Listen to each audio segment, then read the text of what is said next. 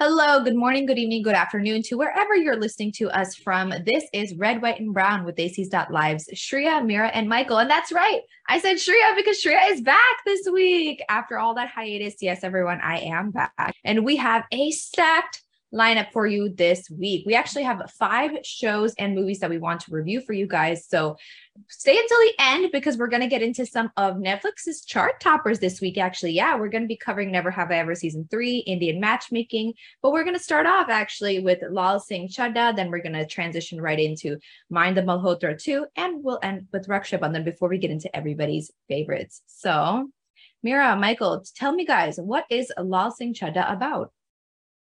You yeah, want me I to do the 30,000 or Michael, you want to do the 30,000?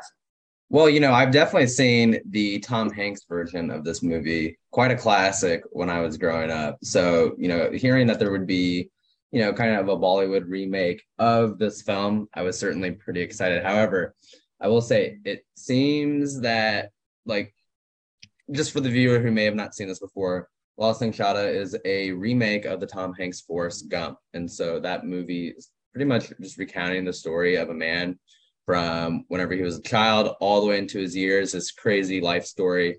Um, and Lal Singh Chaddha is an attempt to essentially remake that before um, the Bollywood audience. And with this too, there's also a little bit of like Indian twist with it. So of course, in the original, he served in the American military, and this one we have our character serving um, in the military as well for his respective country. But it kind of took in my opinion, a little bit of a lazy attempt to really recreate this. It kind of seemed to me that they were really just kind of going by the Forrest Gump playbook and recreating scene by scene by scene, and then just putting in the Indian twist whenever they needed to um, have that in there.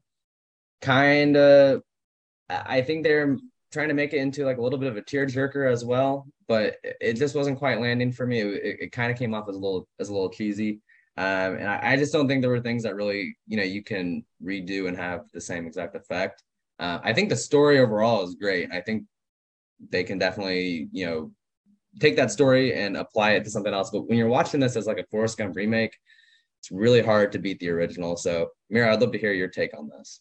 And Mira was just about to give us her take on Lal Singh Chaddha. So, Em, what do you think?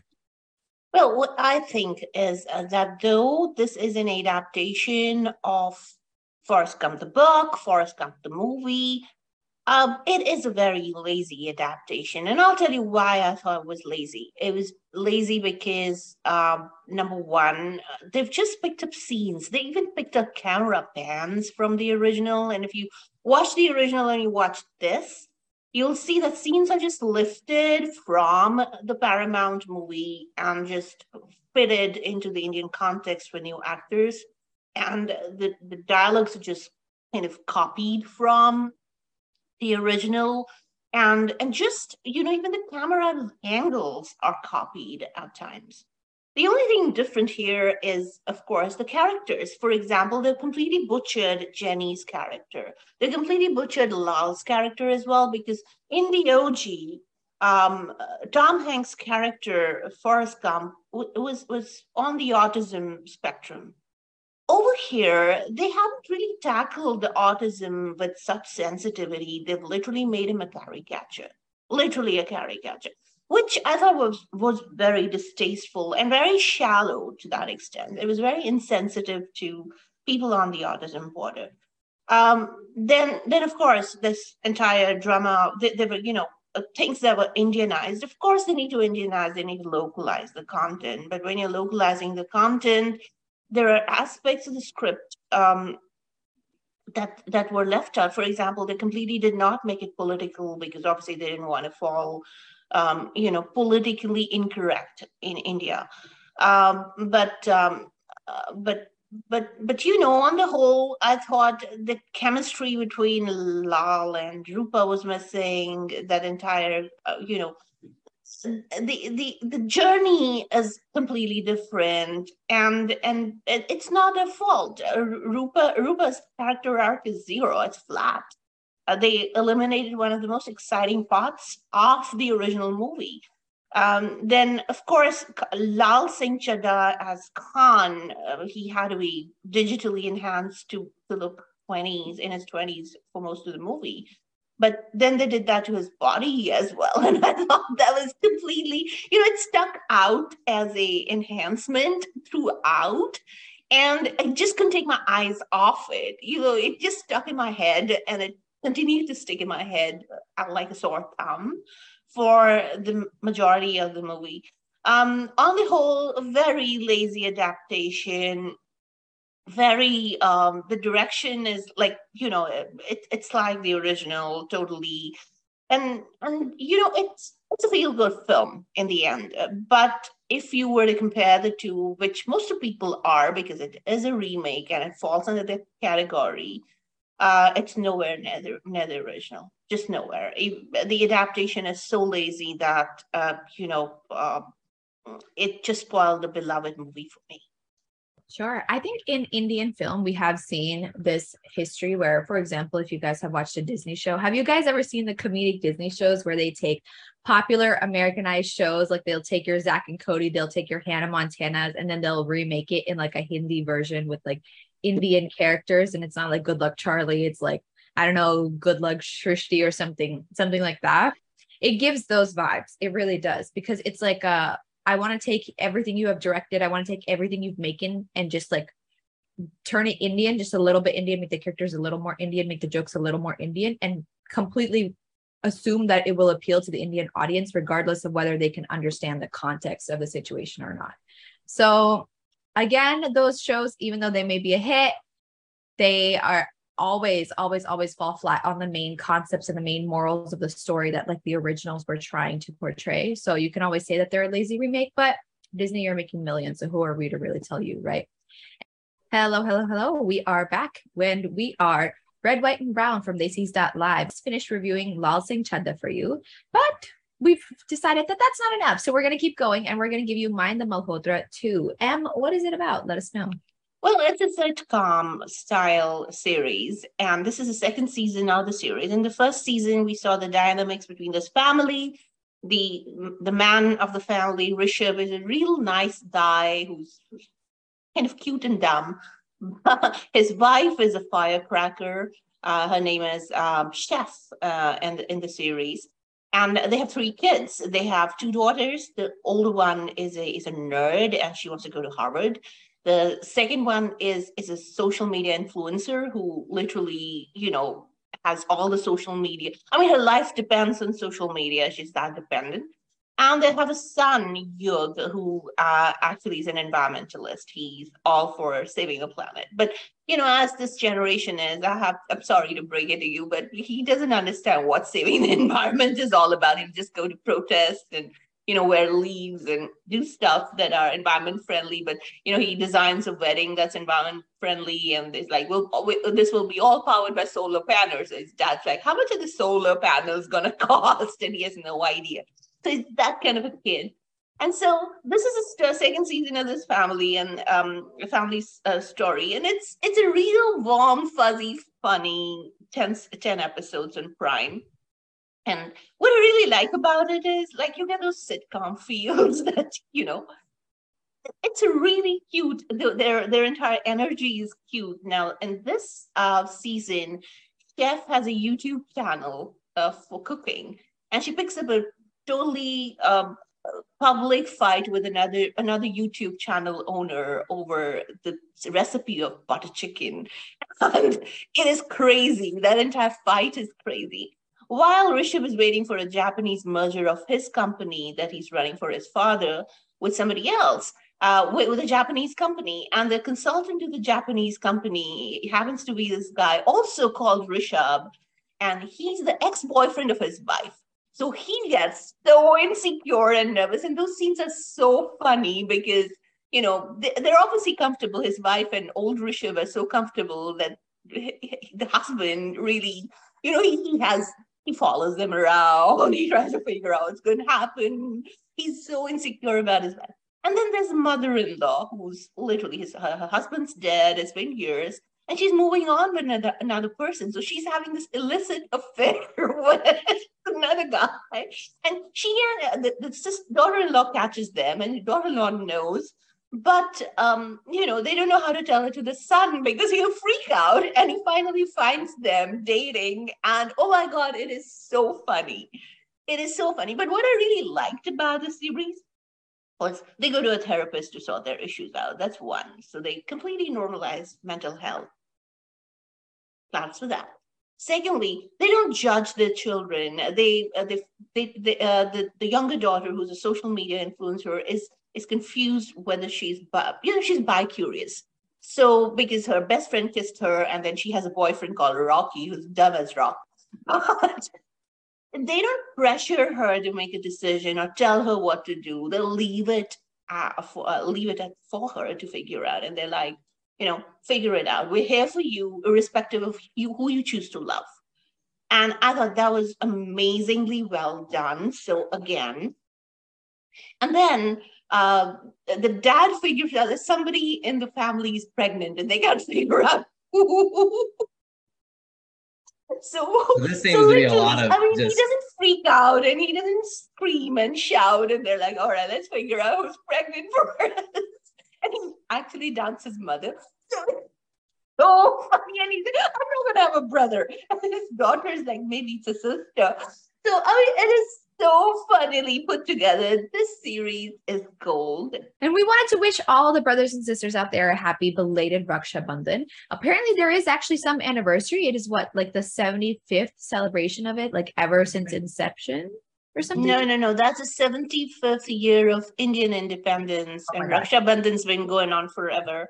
So I don't know if, Michael, you know what Raksha Bandhan is. So it's a festival and traditionally, yeah. what used to happen in Raksha Bandhan was the sisters used to tie a thread. It was it was like thread, okay. um, a decorated thread on the wrists of their brothers, and it was symbolic of um, the fact that the brothers have to take care of the sisters and have to protect the sisters. But uh, we all think it's highly sexist that brothers have to protect uh, the sisters, and sisters can't protect brothers. So now sure. the festival, the festival, especially in in bigger uh, towns in urban urban urban places, has evolved into sisters tying it to sisters, brothers tying it back to sisters. So kind of it's kind of evolved itself into a festival of celebration of bonds, of sibling bonds. Yeah. Right. So so you, you would even tie the cousins and so so you kind of it's kind of evolved for urban population but for a lot of rural population this festival is still big raksha bandhan and it is the festival where you know brothers um, uh, they pledge to protect their sisters knows why sisters need you know the protection so this movie is actually called raksha bandhan and raksha bandhan you know, is um, is the the the the, the bandhan means relationship, so the relationship of protection.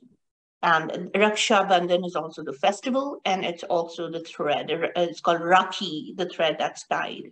Yeah. Uh, by the sisters to the brothers. You don't necessarily have to do it between anybody who's siblings either. For example, I have no siblings, and I don't have cousins near me that like are are male, are um, and so I have like friends who kind of, I would say, like step into like a brother kind of territory for me. So I actually celebrated Rakhi for the first time with uh, one of my friends who I consider one of my brothers.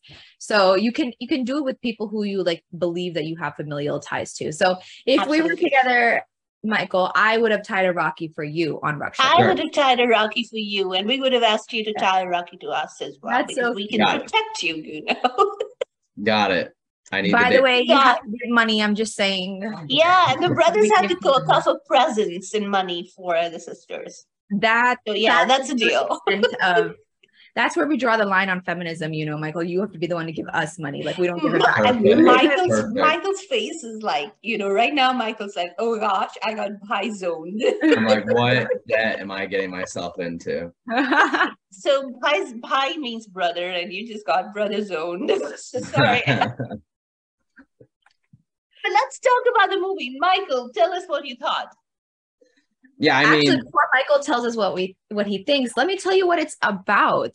So, if you guys know Akshay Kumar, which you probably should, he plays Lala, a chaat seller in Old Delhi, and much like this Victorian society of Bridgerton, Lala is in this kind of like predicament of finding husbands for his four sisters, and yes, he has four sisters, and making sure he has enough funds to pay for their dowries. So he kind of promised his mother on on um her deathbed that he's like, you know, I won't marry myself. Like I will marry someone. I will not put my marriage in before the marriage of my other sisters because he wants to put the focus on them. He has made that wish to her or like fulfilled or said he would fulfill her dying wish that he would make sure they are married off before he chooses to settle down. So he keeps his love interest, Sapna, waiting the whole time while he is kind of looking for marital matches. And Sapna's father, of course, is at this ultimatum where he's saying that Lala has six months to get all of his sisters married because, of course, like he is also the father of, of a girl and he understands the territory or society's perception on getting females married when they're younger. So what kind of follows in that story is this excruciatingly like obvious, I want to say so-called comedy.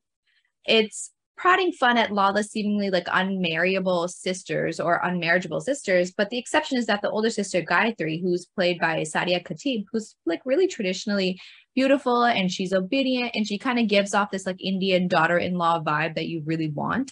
Um, or at least they really want. And next in line is Durga, who's played by Deepika Khan. She is a beast. Then Lakshmi, who's played by Smriti Shrikant, I believe, is actually dark skinned and thus she's regarded as ugly. All of these things uh, about these other three sisters are regarded as traditionally ugly in India. And the youngest, Saraswati, is like a very spirited tomboy. And she's played by, I want to say, Sahejmeen Kaur. I hope I'm pronouncing her name properly. But well, and let me just let me let me just say too, like this movie was in some hot press recently and honestly rightfully so because there were a lot of scenes in this that made me very very uncomfortable watching just like the different stigmas that were in play and didn't really seem like they were trying to you know progress those at all. It actually seemed like they were regressing these stigmas or bringing back uh, stigmas and kind of making them seem normalized. I think that this film just really took a bad approach um, towards you know, potentially being a feminist movie. I'm I'm I'm not even quite sure. Like it was very it was very hard to tell with some of the some of the jokes that they were playing, some of the like I said, the stigmas and stereotypes that they were bringing um, upon the women that were in these shows, and no real like call to action within the film to really address those like appropriately. They just kind of like left them there uh, and made it seem like that it was okay. So it, it was it was hard to watch. Um, personally, you know, obviously not a big fan. And, you know, Em, I don't know if you have any closing thoughts on that note. Well, you know, there are two ways to show a change of heart. Uh, you know, not only change of heart, but there's two ways to to bring societal change. One way is you you show how bad the society is, and you see the people change for the better to change the society or change the thinking. The other is don't show that the way this movie they just go for the changed like mind the malhotras they're not showing the bad stuff in the society. They're just showing how people have evolved. And that is a positive way of aff- affirming people. That's a positive way of telling people that this is cooler than what you're thinking. But telling but but but this entire movie for for for the better part of two hours of this runtime it was actually it actually invited the audience to laugh along at really cringeworthy jokes about women appearances, about women choices, about women rights, and they, they, they it, it was built to to actually make fun of the color of of their of their thought process of their personalities, which wasn't cool and it's cringeworthy even though you know enter the thing he has a change of heart and he completely you know changes himself and changes his thought process. What's the point? You've already shown two hours of cringeworthy material where women have been laughed at and you've invited the audience to laugh at those jokes about color and about skin and about you know other aspects of their personality And then education, it didn't seem like education was anywhere, you know, spoken about in that entire movie. But also, what really hit me the hardest was ultimately they got married. Why is marriage such an important milestone for Indian movies? Why did he have to order? I mean, his sister's married. Why was marriage so important in the first place? Why does everything become okay when girls get married? Even after his change of heart, the girls still get married. Why? It was so toxic to really give the message that I'm a changed person, but you know, all the girls are married. What the hell? I think the problem with this movie was not not even the concept of the way was told, but the way was written, right? It's written from the perspective of there's something wrong with these people and they must correct it for the sake of getting married at the end of the day. But I'm like, throughout the process of the story, what you're doing is pointing out flaws that are not even considered flaws, instilling in the audience's mind that something is wrong, and then instilling either the fact that these girls must change or someone else must change in order to accept them. I'm like, or from the beginning, you can just say, these girls want to get married. This is who they are. This is what they are. And we will find people, if the end goal of this point of this whole movie is marriage, we will find people that already appreciate like whatever they are. We're not looking to go around changing people because it's this concept of normalizing these behaviors, right? You are you're actively telling the audience that something is wrong and we must change to to accept them. But I'm like, if they're normalized from the beginning and you don't act like anything is wrong from the start, because nothing really is wrong from the start, you this whole movie could have had a completely different like take on the idea of like Indian takes on obesity or fairness or whatever. It's like that time where I watched this, y'all. I'm gonna go on. Uh, I'm gonna insert that. Um, you know, in everybody's favorite Fair and Lovely in India, that they all of a sudden were like they changed their name to like Glow and Lovely or something, but in the yeah, ad they basically the product had, is the product still exists. Still exists. That's the issue. That's the issue. The product still exists. The issue was in the change the advertising and the name of it. The thing, the fact of the matter is the product still exists. And you know, there's a product for men that Shah Rukh Khan used to advertise with. It's I called like a lot of them. It's called uh, uh, Fair and Handsome. So, so just getting God. fairer is yeah. such a such a regressive undertone, but that con- in that country that sells.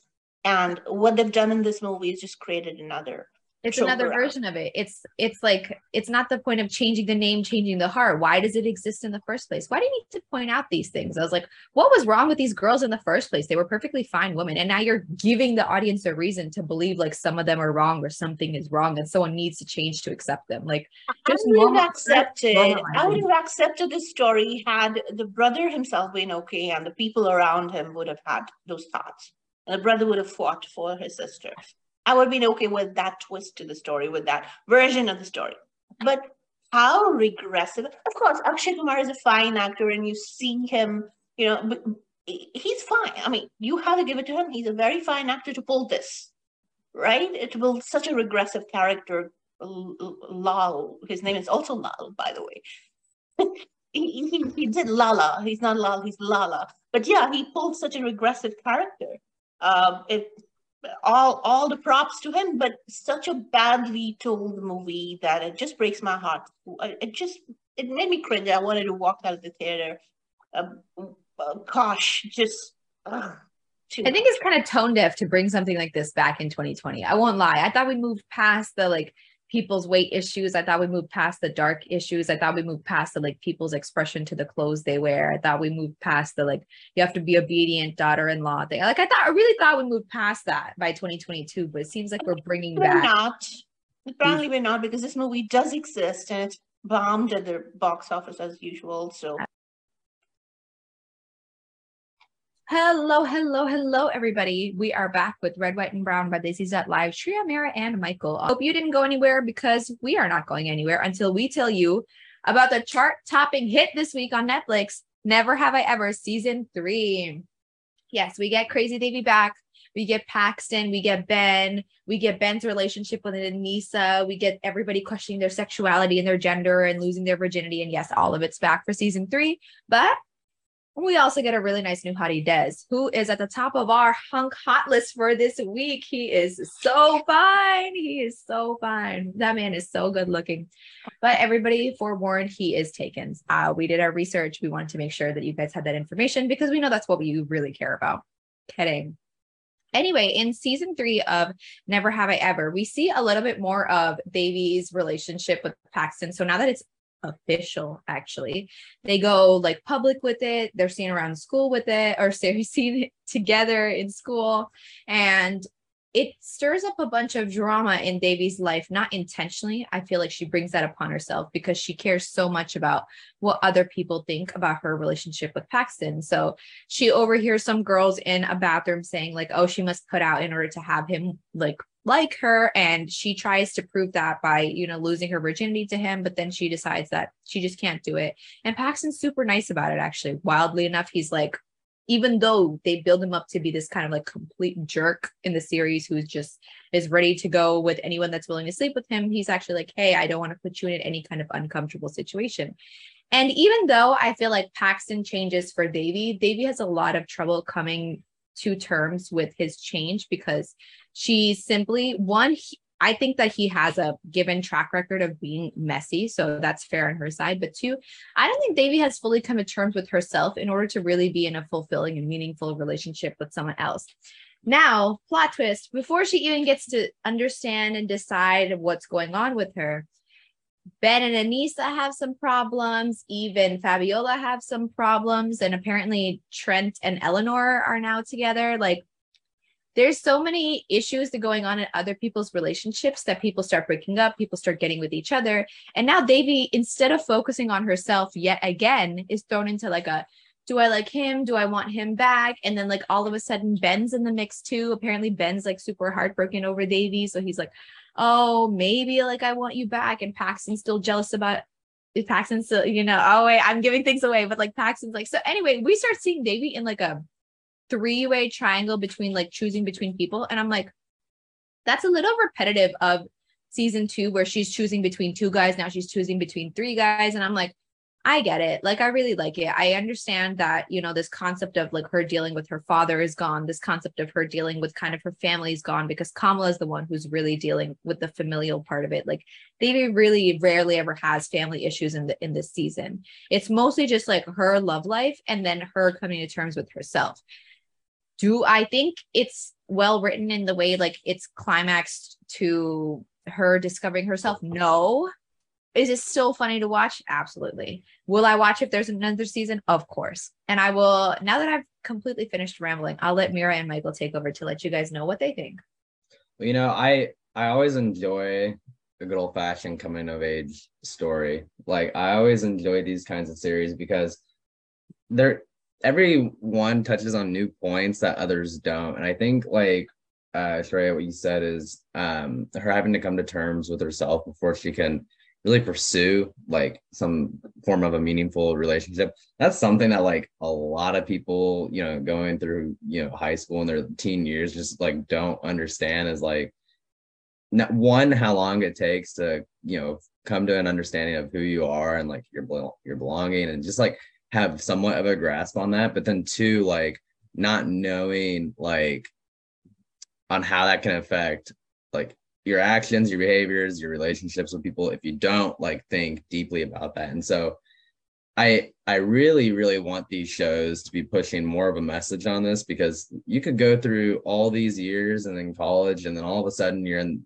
real life and you don't ever think critically about it and it turns into a midlife crisis. And um, so I think it's nice to see that like she's having to go through this and that there is support from like the other characters. Like Paxton is obviously supporting her through this um, and, you know, kind of being patient with it while she's having to figure out her own things, you know, on her own without someone really telling or pushing her, pushing her in one direction or another. So that's one thing I really liked about it. Um, and I hope it keeps pushing on that theme. What about me, you, Em? So, um, you know, I watched each and every season so far, and I, I thought this season was a little rushed. Um, I think we're getting to the finale. The next season is going to be finale. That's going to be her senior year, and um, I thought that they didn't only concentrate on Devi this time around, they concentrated on the entire Devi, Devi universe, right?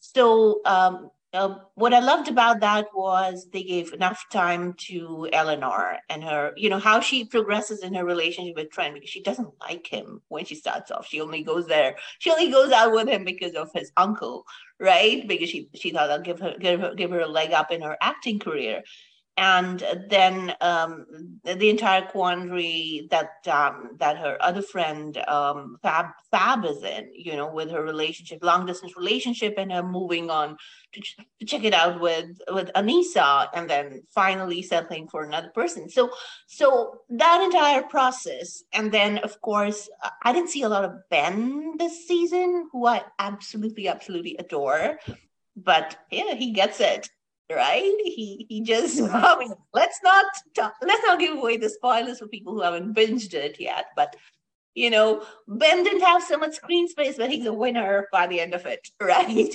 And then I really liked the Indian boy angle because oh, isn't that so true? About I cannot get over guys. his name, guys. It's literally Nirdesh, right? It's Nirdesh, N I R D E S H. But because Devi is so like Americanized or naturally like English speaking, she can't pronounce it right. So she calls him nerdish, which like has the word nerd in it. So she pegs him as this like insufferable nerd coming off of sea slug school because he wants to be a marine biologist. And she literally goes to her friends and she says, Hey, if you see an Indian nerd walking through the door, he's probably my mom's friend. And Fab is like, Well, I see an Indian guy walking through the door and he definitely does not look nerdy. And he walks in and it's giving like Miss Marvel scenes with like the hottie with the jalebi baby playing in the background. And we're just like, Oh my God, like who is that? That's how I know he's not single, ladies, because I actually First thing I did was I was run. I ran to Instagram and I was like, "Is our homeboy single?" No, he's not. Um, but that's exactly the vibes that it gave, and I was like, I really love this turnaround concept of like taking the POC male fuckboy character and portraying them a hundred percent as like head turning worthy. You know, like he he made the same kind of entrance that Paxton did, and I was like, I love that. I love that for us. Absolutely. Not only that, but he's so such a mama's boy, and that entire you know, the entire, you know, him and Sarayu Blue, Anirudh, Anirudh Pisharodi, Sarayu Blue as his mother. That was so funny, but that's so Indian of that woman. I mean, she's she she's trying to be this very uh, progressive person uh, uh, as as a facade, but she really thinks that when when when Devi's having a meltdown, she helps her, but she, but but she helps her with you know with judging her right? Mm-hmm. She actually judges her as as loony because she's having a meltdown, and she just doesn't get deeper than that. And mm-hmm. she tells her son, "Oh, you know, you shouldn't be with her because she's not she's not the right person for you because hey you got through stanford and we don't know where this kid is going. She's trouble. So so no i mean literally but that is so true of uh, of the indian community because they just don't get mental health. They just don't you know they're very they're more concerned about how well the children are doing that you know where which school are they going? Were they you know whether they're studying harder you know it's just crazy how much how much focus on academics indian um indian parents have here in america it's not funny anymore so it um I thought the season was interesting. It was full of a lot of compelling characters and a very engaging story. And there's a character arc that was developed. I absolutely loved the school she went to in Colorado. Half half hoping season season season four would be there, but she decides not to go in favor of her. So she's come a long way.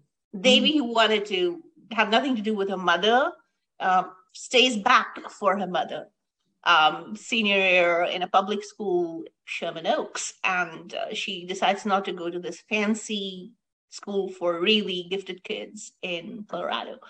So I thought that was fun. But we hope you missed us because we missed you. We are back with Red, White, and Brown by Desis Dot Live. And Here's a fun one for you guys. So we, as usual, have watched all of the Indian matchmaking season one, and we, you know, abhor Seema Auntie to the max. We love Nadia. We love the talks about Dyson vacuum cleaners over Zoom or whatever that they were doing.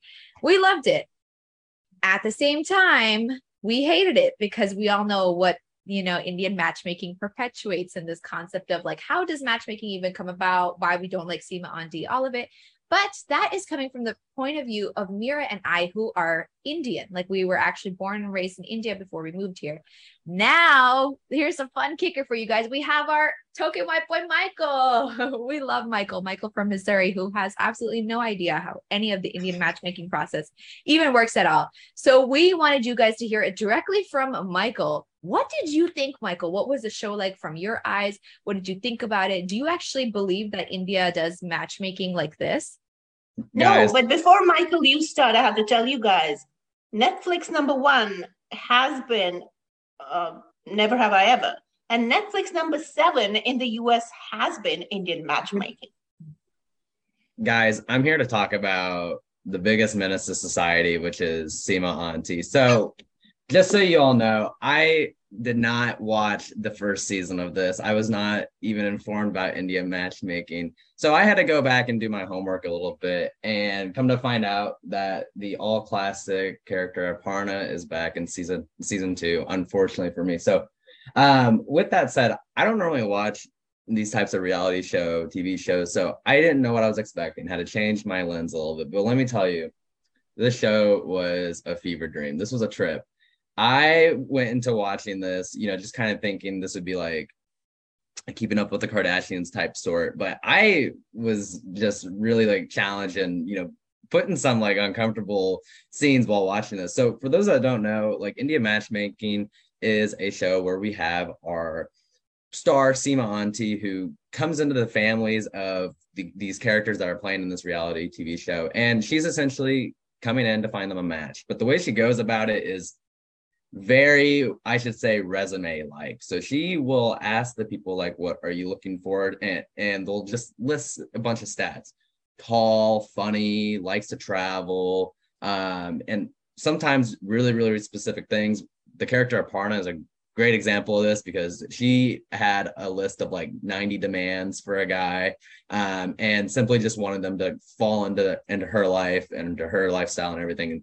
And Auntie was like saying she's treating this like she's ordering off a menu, right? And so with that, one thing I noticed right off the bat is Seema Auntie is more interested in, in the parents than she actually is and the person who's looking for the love for you know a soulmate.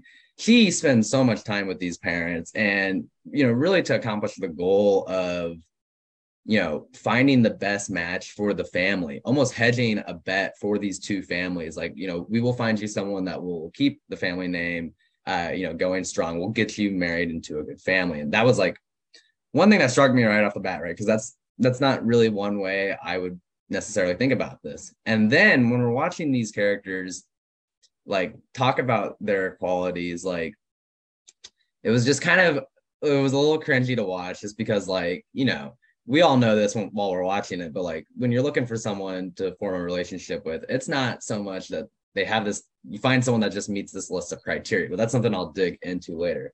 The characters in the show in season two at least um i actually liked the characters. Now one thing i will say is that like they really gave kind of two buckets for the guys that were in this. One bucket was they were just they had no personality at all. Like no personality they were very dry. They were just you know they're making them seem like they weren't a suitable match at all. And then you just go completely to the other end of the spectrum where you have like these guys who are wanting this playboy mansion lifestyle. They just want you know a, a doll trophy wife. Um you know i think we in this season we had the investment banker we had the jeweler and everything.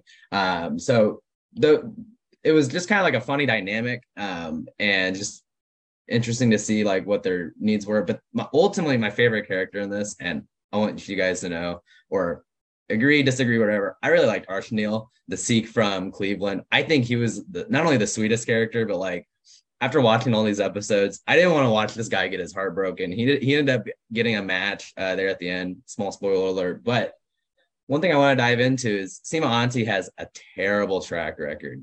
I went and looked at season one, and none of these people are like, with with the person she matched them with, right? So you know, what does this mean about Seema Auntie. What does this mean about the way she's going about it? I have some thoughts on it, but I want to hear what you guys are thinking.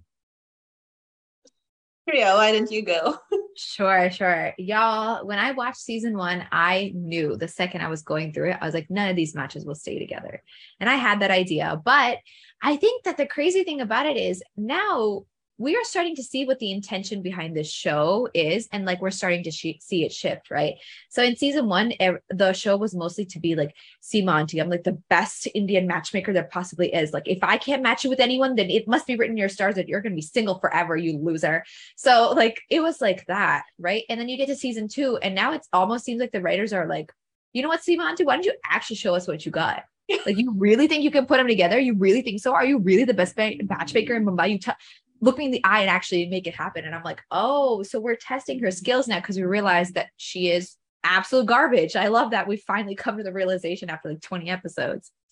Now, what I also noticed is that they brought back some of the favorites from season one, not in the intention that they were like, oh, these are like really good characters that we should matchmake again they just based off of audience reaction. They looked at like Instagrams and be like, oh, who gained the most followers after season one? Who gained the most fans? Let's just bring all those names back. Who are all the people that this season's um, viewers would want to see single? Like you see Pradhyuman, who's, you know, who's a jeweler who wanted the girl who was like a finalist at Femina Miss India because he just wanted a trophy wife, right? He wanted someone who was pretty. He was like, I work with jewelry for a living. Like, I want a fine jewel in my house. He actually says a line like that in season one, I think. And so they bring him back because at the end of the day, he's a fuck boy, but like that's still people's type. That's still somebody that like audiences are attracted to. So they brought him back. They brought Nadia, who's like super bubbly and cutesy, and like everybody gets along with her, and she's the life of the party, and they brought her back it's not like they picked characters that actually added value to the story. They picked characters that they knew the audience really just wants to see. They already liked, they wanted to see. So I have a feeling that they're going to try to keep these people single for as long as they are going to keep making seasons because they just for a third season. Yeah, yeah, exactly. But, but, these people, these people weren't match. I mean, they're not even working with Seema Auntie. I don't know what they were doing in the show. Uh, Aparna and Nadia not working with Seema Auntie anymore because the matches didn't work out. So Aparna's doing her own thing, looking for dates on her own. And she moved to New York to meet more people, right? Mm-hmm. And and she was the most difficult of her season one clients. What I also can't get over is like I love the repetitive jokes that keep coming back where they just keep tackling the same thing over and over and over again, right? The one where she's like, you have to lower your expectations to 50 or 60%. And I think the joke that Mira made, guys, she was like, okay, Seema Auntie, I need a six foot guy, but if you want me to shave off 60%, I'll take a two foot guy. I'll compromise, fine. And I like, I couldn't help but laugh at that because that was so funny. That was so funny. She was like, that's about like where as much as I'm willing to compromise.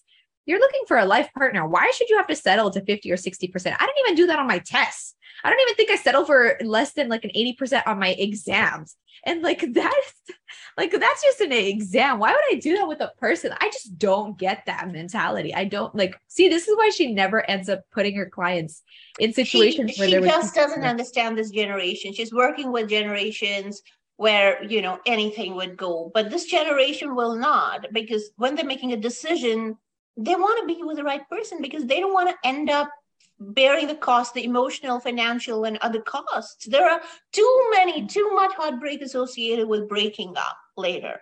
Thank you. Well, right if i if i may too like i think one thing i was kind of getting at this and i don't know if they were intentionally doing this or if it's something like that's implicitly going on you kind of have to pick up on but you, kind of start to see that like okay not only is she not able to do the job she said she can like with the approach she's taken make me a list of criteria i'll find you someone that kind of fits that but like you start to see that like when it comes to like developing a, a good match like a good relationship that like you start to see that you can't just make criteria for yourself for people to meet and if they you know don't meet a certain checkbox. It, it almost takes us back to uh, Mr. Malcolm's list in a way, where if you don't meet a certain tick, then you're just gone. It's one of these things where like both it has to be like a mutual a mutual thing where both people make changes in their life to fit one another in.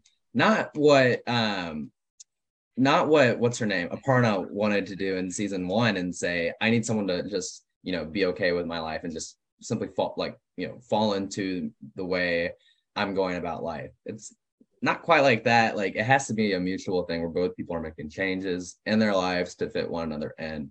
And that's something that I noticed here at the end of the show is like, well, maybe this is like the direction they might be going in. Or maybe that it's really just another reality show where they're going to keep these people single and see how many hits they can get. But if it can develop in that way, I think this actually might make for a really, really cool little arc. Who knows? I agree. I think the the concept of I will say that um at the very least they're picking people who are diverse. Like I use that very loosely because they brought in Sheetal this season who is older and she's in her 30s. Um, I say older in like relation to the rest of the cast, not that she's quite literally like an old person.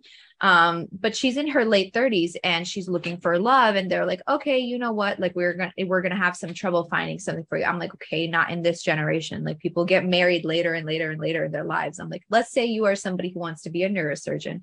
First, you have to do undergrad, then you have to do your four years of med school, then you have to go through seven years of residency. That's if you don't want to do any fellowships, that's if you don't want to do an intern year. That right there takes you into your 32. So what are all these people doing if they want to focus on their studying, they just get married later in life. Like it's really common.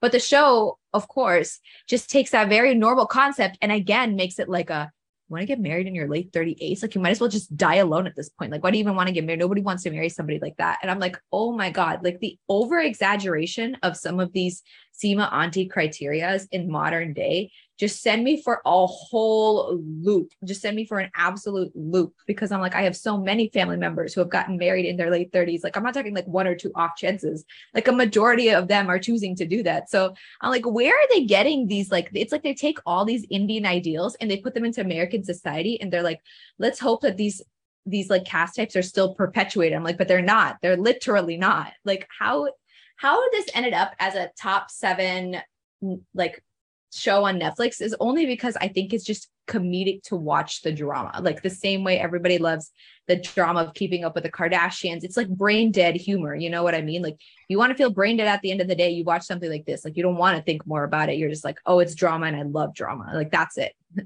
So so I have to tell you there's something very interesting. And I think Sima Auntie needs to understand this because I remember there was um, a book in our study material back at Stanford. It was called Everything I Know About Economics I Learned from Online Dating. from Professor, Professor Paul Oyer at uh, Stanford GSB. So he really he took an economist's point of view towards dating, and he compared it to you know um, how how that decision making and choosing the right partner happens in people's heads and the decision making is the same decision making that people would do when they picking up real estate. So uh, he uh, he actually used economic models to this. Is this the the best possible theory? Is that the one with the best part where it's like you have four people on uh, four people on this side who want want to be matched up with four people on this side, but they all have their criteria. They're like this person likes this person, this person likes this person, but this person likes this person. They're their second choice kind of thing. But you do it in such a way that you don't pair everybody up with their first matches. You just you pick who would like what would optimize the maximum amount of happiness throughout the entire group by ending up with each other. Is that the theory? Is that what we're? Um, no, it's about demand and supply. Okay, well, I was totally okay, off. Sorry, so everyone, for that random lesson on I highly recommend this book. It is called Everything I, I Need to Know About Economics I Learned from Online Dating. There's another such book like that. I'm forgetting the name of the book, but I can send it to you and I can put we can post it on our on our social later but but yes uh, you know it, there's a scientific way of doing this and there's been a lot of studies done on how people choose their life partners. It's not as simple as creating a list and then going to the families of the most probable people uh, you know. Uh, i especially like the personality of uh, viral. I mean i kept calling her viral for, for, for the longest time during the show but I especially liked her personality, Viral, and she was so specific about what she wanted. She was clear.